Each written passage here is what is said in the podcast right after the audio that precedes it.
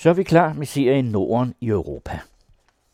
Do you think that is helping to change the political debate? Are you seen as making uh, capitalism fairer? Well, well I, I don't know because to some degree we're not till the end of, of a number of these cases.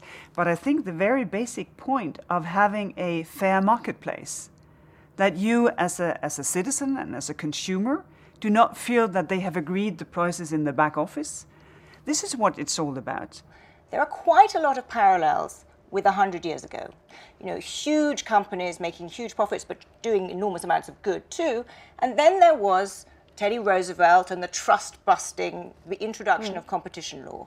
Do you think we're now at a time when we need to have a rethink of competition law too? Well, the tools needs to be improved constantly because if we don't have tools as modern as the companies uh, that we're looking at, then of course we will be in a very difficult position.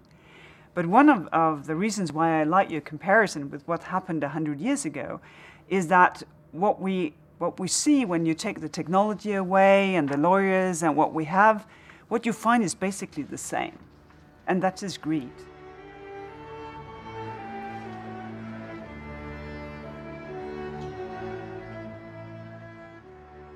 Med indsigt og integritet er den danske EU-kommissær Margrethe Vestager blevet den nordiske models stærke stemme i et Europa præget af opbrud og populisme. Hun har gjort international kreativ skatteunddragelse til et globalt debatemne, hyldet af medier verden over.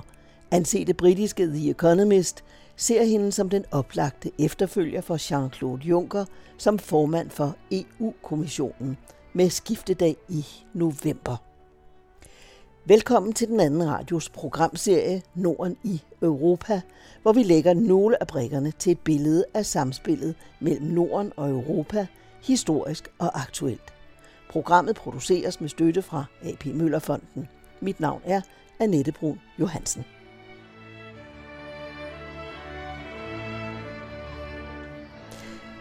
I en europæisk måling først på året blandt 1769 respondenter fremstår Vestager som den mest populære EU-kommissær, tæt fuldt af EU's udenrigschef, italieneren Federica Mogherini, og med Juncker på femtepladsen. Hør sidst i udsendelsen Nordens spydspids i Europa, en kommentar af Ove Weiss. To gange i løbet af de kommende måneder skal vi til valgurnerne her i Danmark. Den 26. maj i år skal der vælges medlemmer til Europaparlamentet, og senest den 17. juni, eller måske også den 26. maj, skal der afholdes valg til det danske Folketing. Indvandring, integration og forskellighed helt centrale temaer, både i den danske og europæiske valgkamp. Temaet er ikke nyt, Hør her et indlæg i den debat helt tilbage fra 2003, skrevet af psykolog og forfatter Libby Tata Arcel om kulturel integration og det at være forbundet med to kulturer. Vi er en del af jer selv. Libby Tata Arcel døde sidste år, og det er Nastja Arcel, der læser. Da jeg som 19-årig uden bekymring fulgte min danske elskede til Danmark, i begyndelsen af 1960'erne, havde jeg ingen klar erkendelse af betydningen af den togrejse, der førte mig fra syd til Nordeuropa. Manden var jeg forinden blevet gift med i en græsk kirke efter et års kæresteri, gensidige besøg og hundredvis af glødende breve. Efter os med et godstog fulgte to store dragkister med min bevægelige medgift, som det sømmede sig for en græsk pige fra et godt hjem. Fint og hverdagssengetøj, håndvævede sengetæpper og gulvtæpper i uld og bomuld, natkjoler og morgenkåbe til sydeuropæisk klima, due med hver 12 servietter, broderede løbere og puder, to ikoner arvet fra min bedstemor, et sæt i sølv til et toiletbord, bryllupsgaver og andet, som et nyt hjem har brug for. Der var i hvert fald ingen, der skulle sige, at jeg kom tomhændet til Danmark. Lidet anede jeg, at min arkitektmand på Kunstakademiet var oplært i en minimalistisk indretningsstil med kærholmmøbler og alt indbo i en sort-grå farveskala. Græske broderier var en anachronisme. Jeg kunne selv se det. Og den eneste acceptable farve var to små puder på den mørke sofa. En i gul og en i orange. Det varede i hvert fald nogle år, før mine broderier kunne se dagens lys. Dragkisterne er et billede på et menneskes kulturelle arvegods, der flytter med i en emigrationsproces. Indholdet symboliserede et varmt klima, en forventning om middage med 12 personer, forventning om et toiletbord til en gift kvinde, forventning om, hvordan man pynter et hjem, forventning om tid og penge til at stryge det broderede efter vask, og en forventning om et ikonostasi, altså et helligt hjørne i et ortodokst hjem, osv. Medgiften var opfyldelsen af en norm om, hvad en brud må og skal bringe med sig, og hvis undladelse ville have skabt mindre værdsfølelse hos mig og min familie. Vaner i hverdagen afspejler de kulturelle forestillingsbilleder. Hvad der blev pakket ud, og hvad der forblev i kisten, signalerede begyndelsen til de værdimodsætninger, der viser sig i emigrantens hverdag fra første færd. Og den, der nu tænker på, at rejsen fra Grækenland til Danmark betød et kulturelt fremskridt for en ung græsk kvinde, må tro om. Når man som jeg kom fra et progressivt og politisk bevidst græsk hjem, så syntes man, at Danmark i begyndelsen af 60'erne var provincielt og kvindeundertrykkende. Politik snakkede man ikke om i et typisk dansk hjem, for ikke at komme til at diskutere. Ukritisk underkastelse under USA – Folk var berøringsangste. Ingen caféer at gå på og sludre med andre over en kop kaffe. Athen havde fire gange så mange teatre som København. Pigerne fra Flinkeskolen sad klinet til deres fyr og sagde næsten ingenting. Jeg havde læst Simone de Beauvoirs bog Det andet køn på græsk som 17-årig, uden at kunne diskutere den med nogen her. Ingen havde hørt om kvinden som den anden Bogen blev oversat mange år senere. Ovenstående er selvfølgelig trukket skarpt op. Men jeg synes, det er værd at nævne, fordi mange danskere havde, jeg har, den nagelfaste forestilling, at Danmark for den nyankomne altid repræsenterer et trin op ad civilisationsstigen. Hvad der er det samme som at sige, at alle andre steder i verden er mere tilbagestående end Danmark, og at den nyankomne derfor mangler noget i forhold til danskeren. Min ungdomlige uerfarenhed og forelskelsen var formentlig grunden til, at jeg undervejs i togrejsen kun tænkte på det nye liv, der begyndte. Langt mindre tænkte jeg, at det, der også begyndte, var en livslang adskillelse fra mit land, min familie, mit sprog, mine venner, mine værdisystemer. Der startede da en dialog mellem min græske sjæl og den danske sjæl, som pågår stadig og er uophørlig. Den da ufattelige betydning af togrejsen gik gradvis op for mig i løbet af de første 10 sværeste år. Sorgen over adskillelsen fra familie, vennerne og barndomslandskaber meldte sig knugende i hverdagen. Adskillelsen fra rigdommen i mit eget sprog blev mig klar, da jeg langsomt mistede mit nuancerede ordforråd. Savnet af forbundetheden mellem mig og mine omgivelser blev en hyppig gæst hver gang mine værdier støtte mod danske værdier.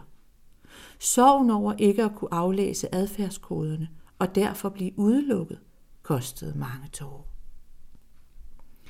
Den gradvise adskillelse fra alle førhen givende eksistentielle gaver sker, uden at man har en klar fornemmelse af, hvordan og hvornår de kan blive erstattet af nye. Og man bliver bange for tomrummet, der hele tiden truer. Og man tør ikke slippe det gamle – Misforstå mig ikke. Trods den konstante dialog, syntes og synes jeg, at mit liv er blevet rigere, end hvis jeg blev der, hvor jeg var født. Et par perioder i løbet af de godt 40 år, jeg har boet her, blev min forbundethed med begge kulturer på grund af personlige kriser brudt, og jeg følte mig i et tomrum, i limbo. Men jeg kom ud af limbo og vandt fodfæste og forbundetheden. Hvad hjælper immigranten, for eksempel mig, til at vinde fodfæste og forbundethed. 1 og tage et klart valg om, hvor ens primære hjem er. 2. At forbinde sig med de indfødte fagligt og socialt. 3. Forbinder man sig med dem, kommer man som regel til at forstå dem bedre, og dernæst til at kunne lide dem. 4. At tage det lokale sprog til sig og dyrke det, så skønheden viser sig for en. 5. Og sørge for, at man kommer til at bo på det sted, hvor man føler sig mest forbundet med den nye jord. 6. At beholde kontakt med sin oprindelige familie. 7. At sørge for at vande sine oprindelige rødder og følge med den sidste udvikling i sit oprindelige land. Ingen af områderne kan blive udviklet uden værdikampe, periodevis splittelse, radikale omorganiseringer af det personlige og faglige liv. Men rigdommen i altid at kunne se sagen fra to sider er hele tiden til stede. Først efter 20 år i Danmark tog jeg det klare valg. Danmark er mit hjem. I Danmark har jeg hjemme. På det tidspunkt erkendte jeg, at nok havde jeg adskilt mig fra Grækenland for stedse, men jeg behøvede ikke at opgive min græskhed for at kunne blive dansk. Jeg kunne nu rumme begge dele. Jeg kunne frydes over de knejsende bjergrygge mod horisonten i Grækenland og sige, dette er mit land. Og jeg kunne samtidig blive et med en bølgende kornmark i Danmark og sige, dette er mit land. Min kulturelle integration blev hjulpet af min sociale integration i de første 20 år. Jeg blev hurtigt dansk statsborger, læste på universitetet, fik danske børn, lærte danske børnesange, lærte gradvis adfærdskoderne. Jeg lærte at vælge de rigtige venner. Fra at være en græsk gift kvinde, blev jeg en del af den danske historie. Jeg deltog i studenteroprøret og kvindebevægelsen efter 1968, hvor ungdommen udfordrede provincialismen og knyttede sig til progressive strømninger fra Sydeuropa og USA. Jeg blev forbundet med mine danske omgivelser via et samfundsengagement, og jeg skriver hver dag historie sammen med min danske generation. Jeg lærte den danske folkesjæl at kende, både fra retten og fra vrangen, da jeg som psykolog, sideløbende med mit job som lærer på universitetet, arbejdede i den mentalhygiejniske rådgivning en gang om ugen i 20 år. I de år kom jeg under huden på det danske samfund og dets sociale og familiemæssige problemer. Det danske sprog er blevet mig en kilde til fryd. At bo i havnebyen København er en daglig glæde, for når man kæmper for at opbygge et nyt liv på den nye jord, frygter man at leve på et lille sted, hvor ens anderledeshed springer mere i øjnene. Frygten for at miste min græskhed, hvis jeg blev dansk, sluttede endeligt, da jeg besluttede at bygge et sommerhus i Grækenland. Huset blev et anker, der gjorde, at jeg følte sikkerhed både der og her. Det er klart, at min integration afspejler mig og min families historie, og at jeg fra begyndelsen var i en privilegeret position. Jeg kom frivilligt. Jeg er europæer. Jeg var ung og derfor fleksibel. Jeg kom straks ind i et dansk miljø i kraft af min mand og mine studier. Når jeg ud fra min privilegerede position måtte bruge så mange år på at blive kulturelt integreret, hvordan må det så ikke være for de indvandrere, hvis startpunkt stiller dem vanskeligt? Jeg har nogle gange været udsat for aggression på gaden og i bussen. Ofte under de hadefulde valgkampe. Den sidste valgkamp var en gyser for alle os med mørkt hår og mørke øjne. En velklædt herre formentlig opmuntret af den hæsligt populistiske debat, passede mig op på Blejdomsvej på Østerbro og provokerede alene af mit udseende, eftersom jeg ikke gjorde andet end at gå på et fortov, viskede til mig, skub hjem, hvor du kommer fra. Pyt, jeg var allerede på vej hjem. Men ham staklen, hans had må æde ham op indefra. I den henseende er der en del af Danmark, som opildnet af snæversynede politikere, handler som om det stadig er et lukket bundesamfund, der med mistænksomhed betragter den nyankomne bag røvballegardinerne. Hvad bringer den fremmede nu med sig, og hvad vil han tage fra os? Som bekendt giver bemeldte gardiner et begrænset udsyn mod omverdenen. I 1960'erne rejste jeg ud som græker, og er nu mange dialoger senere mellem min græske sjæl og min danske sjæl en græsk dansker. I Grækenland bliver jeg set som en dansk græker. Rejser jeg til andre lande, er jeg en dansker, der repræsenterer mit land Danmark. Mine rejser til hele verden de sidste 12 år som deltager i den internationale kamp imod tortur har åbenbaret for mig, at jeg også er europæer. Men det er en anden historie. Ved enhver migrationsproces opstår der en ubalance i relationen mellem personen og omgivelserne. Migrationen stiller en over for en kompliceret livsopgave, som ikke kan forceres, men nok lettes, nemlig at skabe balance mellem fortid, nutid og fremtid. Livsopgaven er besværlig, men bringer eksistentiel rigdom med sig hos emigranten og det land, hun slår sig ned i. For nogle emigranter ender opgaven ved, at de bliver to kulturelle. For andre, at de bliver socialt integreret, fordi de bidrager til det danske samfunds drift, mens deres værdikompas stadig peger mod den medbragte gravkiste. Nogen vil på grund af barriererne ikke blive socialt integreret. De, der aldrig bliver socialt integreret via arbejdsmarkedet og andre sociale institutioner, er dem, der langsomst bliver kulturelt integreret. Det er vigtigt at forstå, at kulturel integration, det vil sige ikke alene at forstå danskeren, men også at identificere sig med ham og hans livsform på væsentlige områder, er en kontinuerlig proces og forhandling mellem immigrant og omgivelserne. For at udvikle og beholde en social og kulturel kompetence i den nye kultur, må man 1. Blive socialt integreret via arbejde. 2. Lære at tale sproget. 3. Udvikle kendskab til og forståelse af værdierne i den nye kultur, og at overvælge, hvad man vil overtage fra den nye, og hvad man vil beholde fra den gamle. 4. Udvikle følsomhed over for sociale og følelsesmæssige processer i den nye kultur og lære af dem. 5. Lære at opføre sig socialt acceptabelt for ikke at blive marginaliseret. 6. Lære at udvikle og opretholde sociale relationer ud over de arbejdsmæssige. 7 lærer at forhandle i den nye kulturs institutioner, for eksempel myndigheder, medier, skoler og lignende. Udvikling af en stabil identitet går hånd i hånd med udviklingen af kompetence i alle ovennævnte områder. Vejen er snoet på grund af de uskrevne regler om opførsel. Mulighederne for misforståelser og konfrontationer er mange. En positiv holdning til det at komme i kontakt med og forstå danskeren er en afgørende faktor for både social og kulturel integration. Den positive holdning afhænger delvis af de muligheder, som det danske samfund tilbyder, og delvis af den personlige motivation og formåen, som igen hænger sammen med den personlige historie. Det danske samfund skal derfor af al magt 1.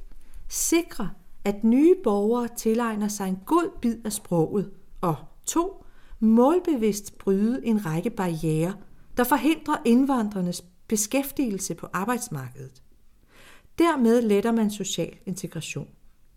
Kulturel integration derimod, gradvist at udvikle væsentlige fælles værdier, tager mange år og kan ikke nås, uden at emigranten selv tager et valg. Dette valg kan hun kun tage, når hun ikke føler sig truet.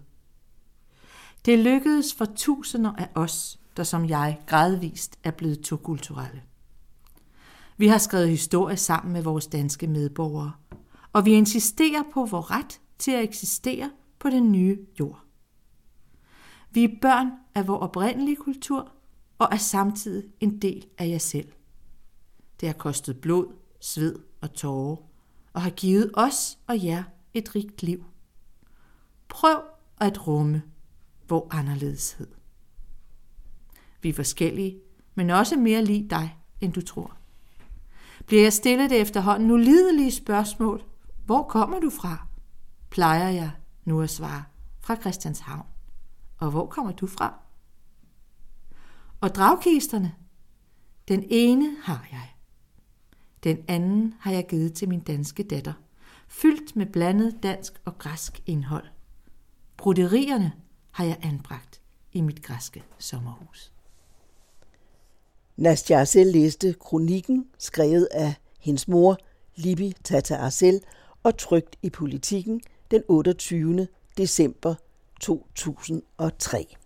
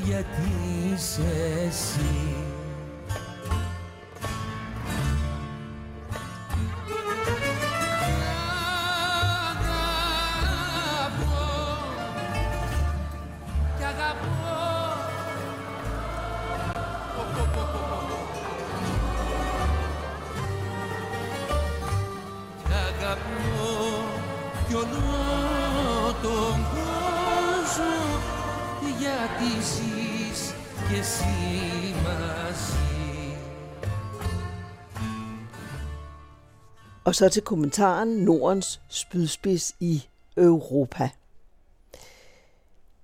Den danske EU-kommissær Margrethe Vestager er blevet den nordiske models stærke stemme i et Europa præget af opbrud og populisme. Hun har gjort international kreativ skatteunddragelse til et globalt debatemne, hyldet af medier verden over. Ansete britiske The Economist ser hende som den oplagte efterfølger for Jean-Claude Juncker som formand for EU-kommissionen med skiftedag i november. Ove Weiss. Finland har Jyrki Katainen som EU-kommissær for vækst og beskæftigelse. Trods sin forholdsvis unge alder, han er født i 1971, har han allerede været finansminister og i tre år statsminister for sit konservative samlingspartiet. Sverige har liberale Cecilia Malmström som EU-kommissær for handel. Tidligere var hun europaminister for Folkpartiet, i dag Liberalerne, i konservative Frederik Reinfeldts centrum højre regering. Og så har Danmark radikale Margrethe Vestager som EU-konkurrencekommissær.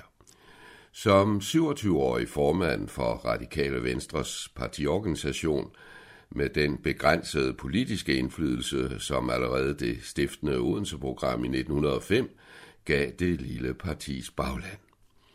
Til gengæld parlamentarisk leder fra 2007 til 14 med den nogen vil sige næsten ubegrænsede politiske indflydelse, som den radikale folketingsgruppe med pauser indimellem har sat sig på gennem generationer, omvendt proportionalt med partiets størrelse. Det vender vi tilbage til. Blot at Margrethe Vestager i sine snart fem år i EU-kommissionen har fået en central placering i europæisk politik, lige den hendes eget lille parti historisk har haft i hjemlandet. Med indsigt og integritet er hun blevet den nordiske models stærke stemme i et Europa præget af politisk opbrud. Som London-baserede mere end halvandet hundrede år gamle The Economist skriver, citat, de europæiske liberale taler meget om at styrke troen på EU i disse populistiske tider. I Vestager har de en chance for at vælge en formand for kommissionen, der rent faktisk tror på at styrke reglerne. Hvis de fejler og ikke bliver enige, har de ikke mange chancer tilbage. Citat slut. The Economist foreslår med andre ord sin millionstore læserkreds Margrethe Vestager som afløser for den nuværende kommissionsformand Jean-Claude Juncker til skiftedagen i november med udpegning allerede i juli. Forslaget er efter flere parametre ikke ubegrundet. I en europæisk måling først på året blandt 1769 respondenter fremstår Vestager som den mest populære EU-kommissær tæt fuldt af EU's udenrigschef, italieneren Frederica Mogherini, og med Juncker på femtepladsen. Det amerikanske magasin Foreign Policy er ikke mindre tilbageholdende. Det placerer Margrethe Vestager på en tredje plads på listen over de 10 vigtigste, som bladet skriver, globale tænkere i det sidste 10 år. Intet mindre. Hvad er så årsagen til al den mediebegejstring? En af årsagerne er, at hun har gjort international kreativ skatteunddragelse til et globalt debatemne. For eksempel visse multinationale selskabers lukrative skatteaftaler med lande som Irland, Holland og Luxembourg, i øvrigt Junkers hjemland. Hun har lagt sig ud med amerikanske tech-giganter som Apple og Google, og senest den tyske industrimagnat Siemens og den franske jernbanekoncern Alstom, hvis fusion hun afviste af hensyn til konkurrencen på det europæiske jernbanemarked. Samtidig har Vestager opmærksomheden rettet mod de store internationale kapitalfonde, i øvrigt i god overensstemmelse med mærkesagen for den tidligere socialdemokratiske statsminister Poul Nyrup Rasmussen, hvis regeringer hun var medlem af i 1990'erne. Hvordan er så Margrethe Vestagers chancer for i juli at blive udpeget til Jean-Claude Junckers efterfølger og dermed stige helt til tops i EU-hierarkiet? En ting er sikkert. Oddsene følger ikke popularitetsbarometrene.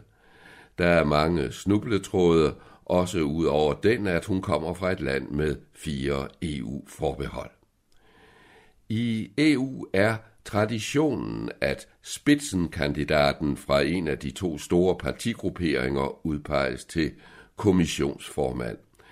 Det vil sige, den konservative gruppe EPP er blandt andre kristendemokrater, hvis kandidat til posten er tyskeren Manfred Weber, eller fra den socialistiske eller socialdemokratiske gruppe, hvis kandidat er hollænderen Frans Timmermans.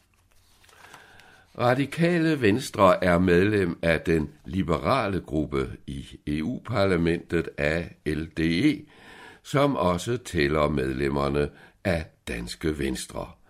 Samtidig har Vestager en høj stjerne hos lederne af de to, skal vi kalde dem, aksemagter i EU, Tysklands kansler Angela Merkel og den franske præsident Emmanuel Macron, eller havde det i hvert fald til sagen om den tysk-franske togfusion. Det er muligt, at stjernen er blegnet. Lige så interessant for Vestagers kandidatur er, at ingen af de to store grupperinger forventes at få flertal efter EU-parlamentsvalgene i slutningen af maj.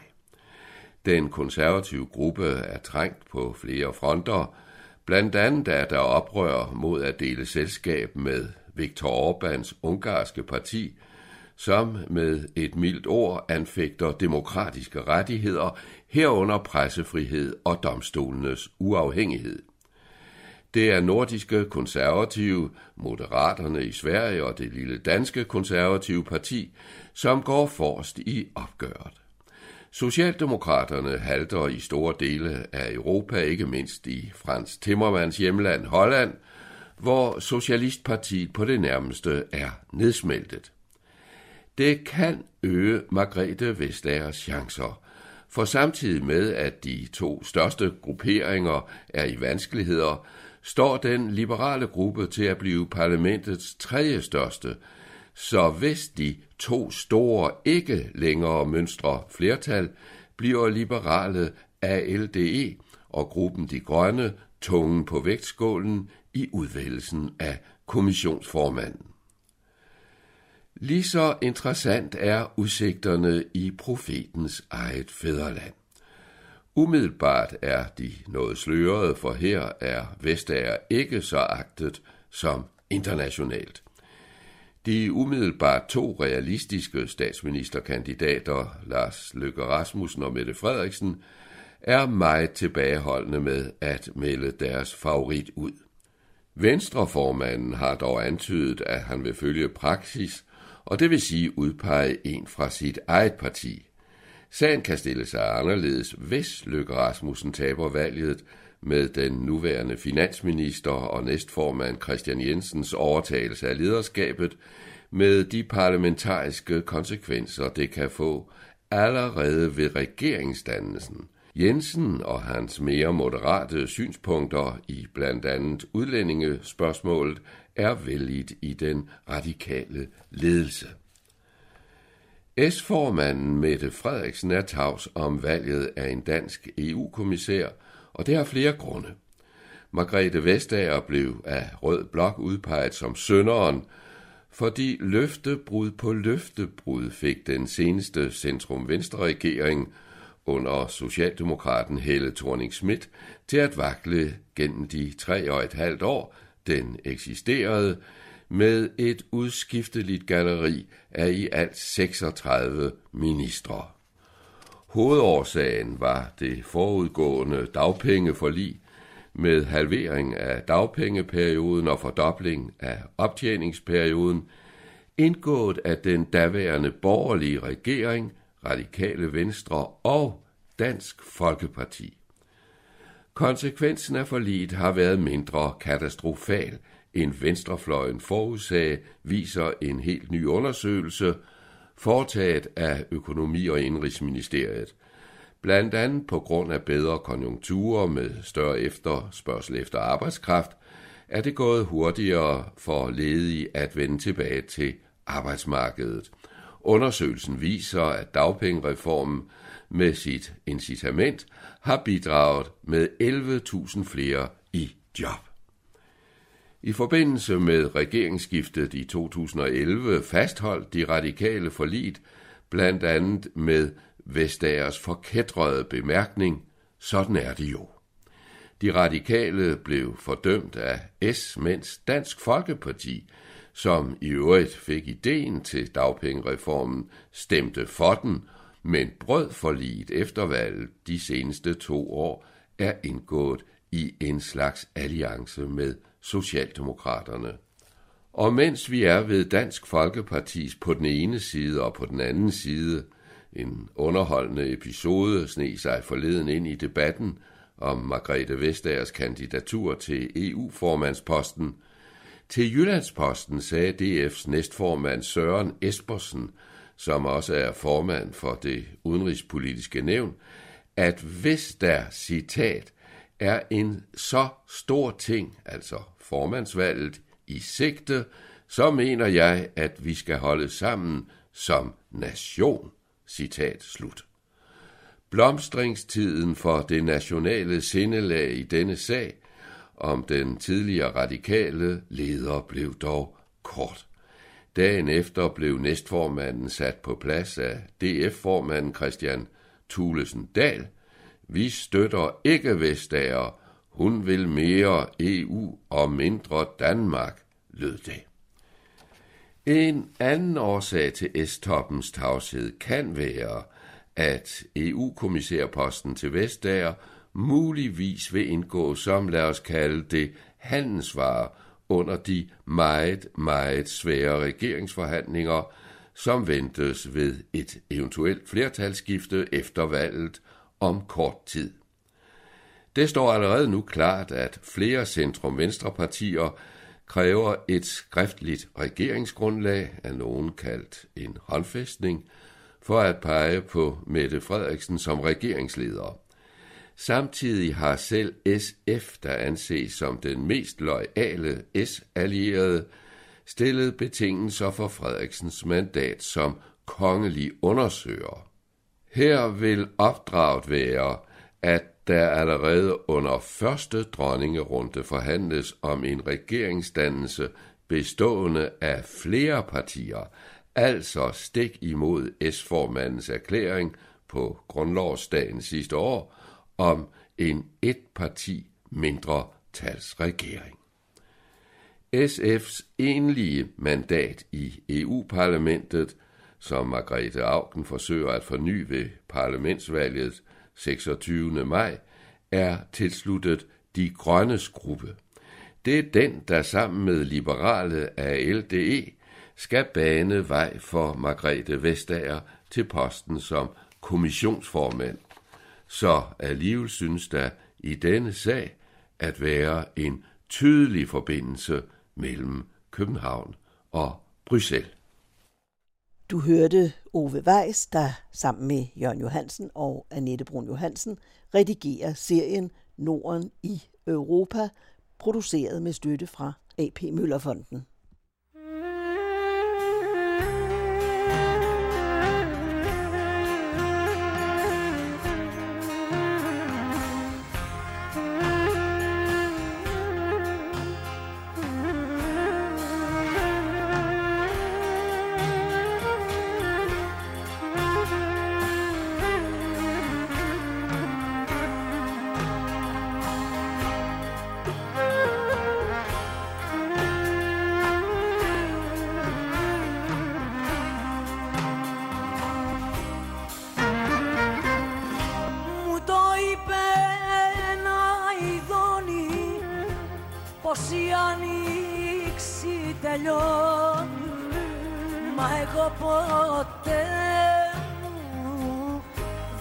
το πίστεψα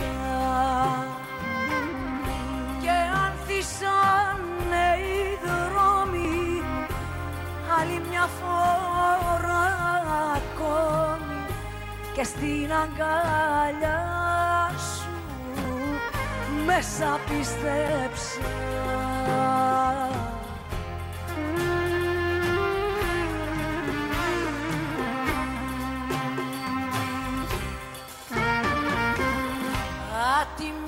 καρδιά. Ατιμή καρδιά. Δίχως να ρωτήσεις Δίνεις τα κλειδιά. Δίχως να ρωτήσεις Δίνεις τα κλειδιά.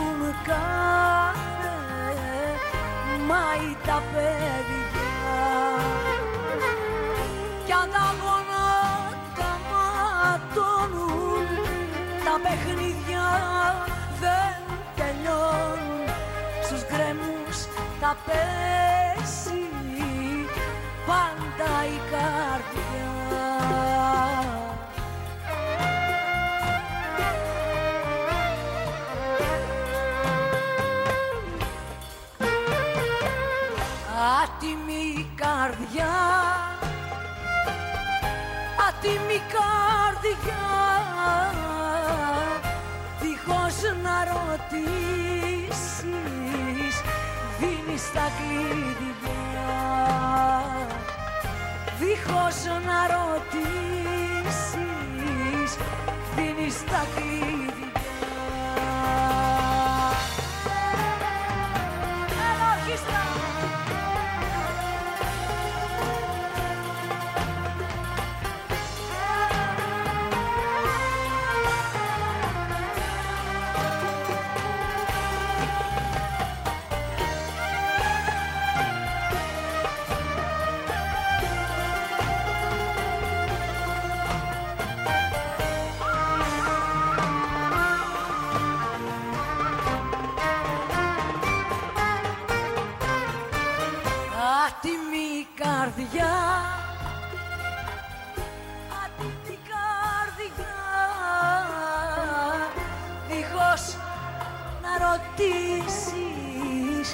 δίνεις τα κλειδιά.